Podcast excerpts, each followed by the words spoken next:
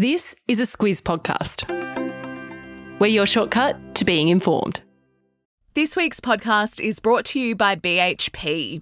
Copper is a big deal in the energy transition because it's used to make electric vehicles, wind turbines, and solar panels.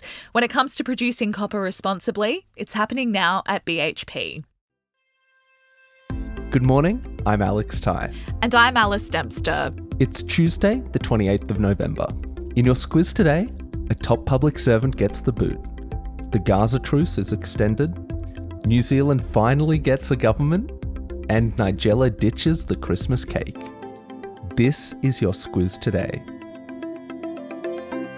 September was a long time ago, Alice, but if you cast your mind back, one of the big political stories at the time was the revelation that Mike Pezzullo, the then Secretary of the Home Affairs Department, had tried to influence the former coalition government through secret lobbying.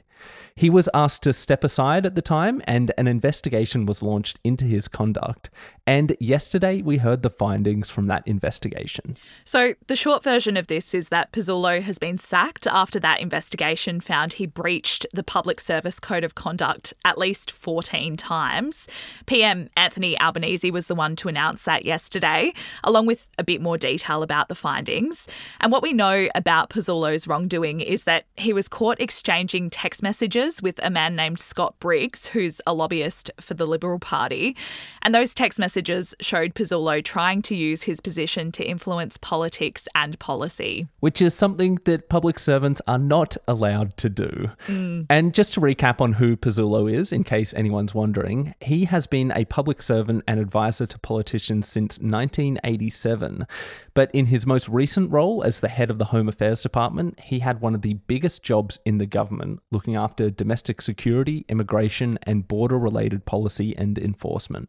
Yeah, that's right. And last financial year, he was paid a cool $931,000 for that work. And now that he's gone, Alex, he'll have to be replaced. For the past few weeks, the Assistant Secretary, Stephanie Foster, has led the department, and she'll be continuing to act in that role until a permanent appointment is made. But as for Pezzullo, he's not getting as good a deal as he could have been eligible to on the way out. There were regulatory changes made just last week that cut compensation obligations owed to department secretaries such as Pezzullo, who are found to have breached the Public Service Code of Conduct. And on that, the government is also looking at closing a loophole that allows public servants to avoid sanctions by resigning. So that is something to look out for in the future. The four day truce between Israel and Hamas is up today, and in the nick of time, mediators from Qatar say it's been extended by two days. Yeah, so you might remember the deal that was inked last week, Alex, stipulated a four day pause in fighting, with the possibility that more days could be added if Hamas continued to release at least 10 extra hostages per day. And overnight, that's been signed off on. At least 20 extra hostages are going to be released. Israeli officials believe they're mostly made up of women and children. And it'll also give more time for aid to get into Gaza. This negotiation did lead to a delay in the fourth group of the initial 50 hostages getting out, but officials say the extension would begin once they were released. US President Joe Biden has been credited by Israel for playing a part in all of this. Government officials say they wouldn't have reached the deal without his input. That's the quote. But despite the truce, Israel's rhetoric remains firm. PM Benjamin Netanyahu yesterday said that the moment the truce falls apart, his army will, and this is his quote, return with full force to achieve our goals, which he said includes the elimination of Hamas. Shout out to any Kiwis listening. You might have heard us talking last week about New Zealand's election, which happened about six weeks ago on October 14. And now, after negotiations that have stretched out that entire time, New Zealand finally has a government. so, the context behind this is that New Zealand is one of the countries which usually has a coalition of parties making up its government. And that means a period of negotiation is expected after each election. The National Party is who ended up on top after that latest election, and their leader, Christopher Luxon, has been scrambling to make a coalition agreement with the Libertarian ACT New Zealand Party, as well as the populist New Zealand First Party. And that finally came together yesterday.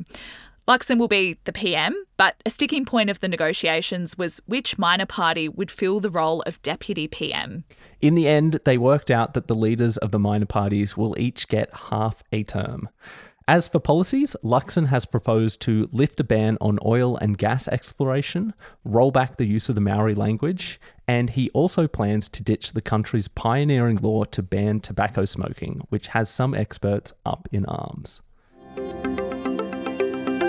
I really like this story, Alice. Research has found that for new fathers, paternity leave and quality time with a newborn can be crucial to building the fathering brain.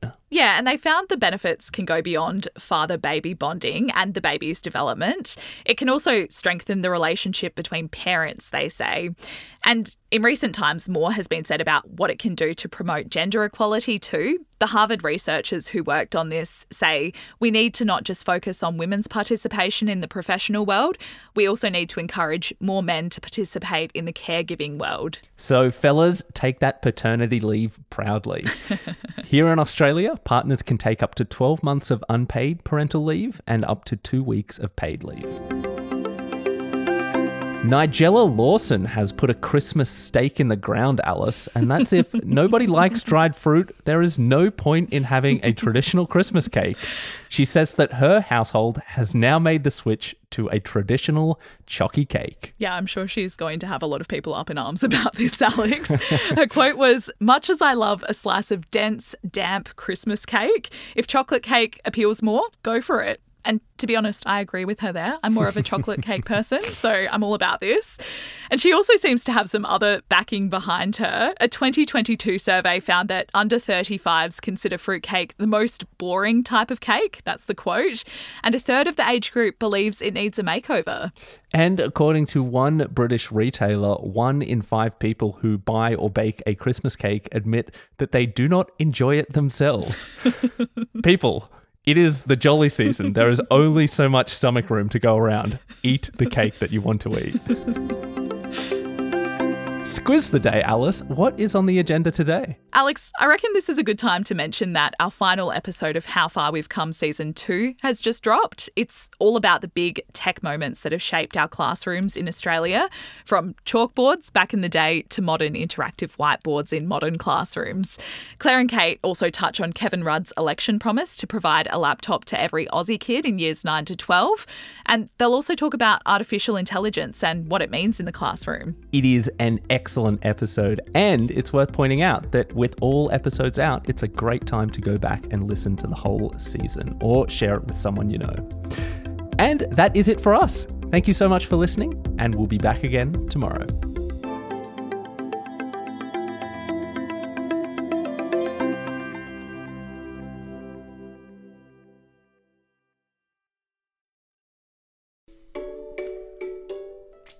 Hello, it's Bryce here from Squiz Kids. Kids and fiscal policy go together like peaches and cream, which is why we're excited to present a special Squiz Kids Q&A this week with Federal Treasurer Jim Chalmers. It's the podcast where the kids of Australia get to ask the questions. Tune in to Squiz Kids today to find out how the notorious BIG has helped shape next week's budget, why the Treasurer considers himself more of a three pointer than a slam dunker, and why his toenails will be painted with glitter nail polish next Tuesday when he stands in Parliament to hand down the budget. Plus, there's a cheeky question in there about his leadership ambition. All part of our mission to engage kids in the wider news agenda. Check it out in the Squiz Kids podcast feed or via squizkids.com.au.